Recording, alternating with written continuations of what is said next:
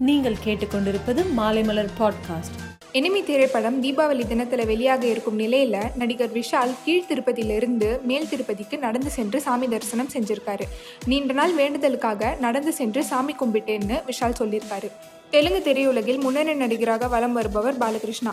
ஹைதராபாத்தில் உள்ள ஒரு தனியார் மருத்துவமனையில் அனுமதிக்கப்பட்டிருக்கிறார். தோள்பட்டையில் வலி இருந்ததால் சிகிச்சை பெற்று வந்த பாலகிருஷ்ணா தற்போது அறுவை சிகிச்சை செய்திருக்கிறார். சுந்தர் சி இயக்கத்தில் ஆர்யா ஆன்ஜியா ராஷி கண்ணா சாக்ஷி அகர்வால் நடிப்பில் தியேட்டரில் வெளியான அரண்மனை மூணு திரைப்படம் தற்போது நவம்பர் பன்னெண்டாம் தேதி ஜி ஃபைவ் ஓடிடி தளத்தில் வெளியாக இருப்பதா படக்குழுவினர் அறிவிச்சிருக்காங்க.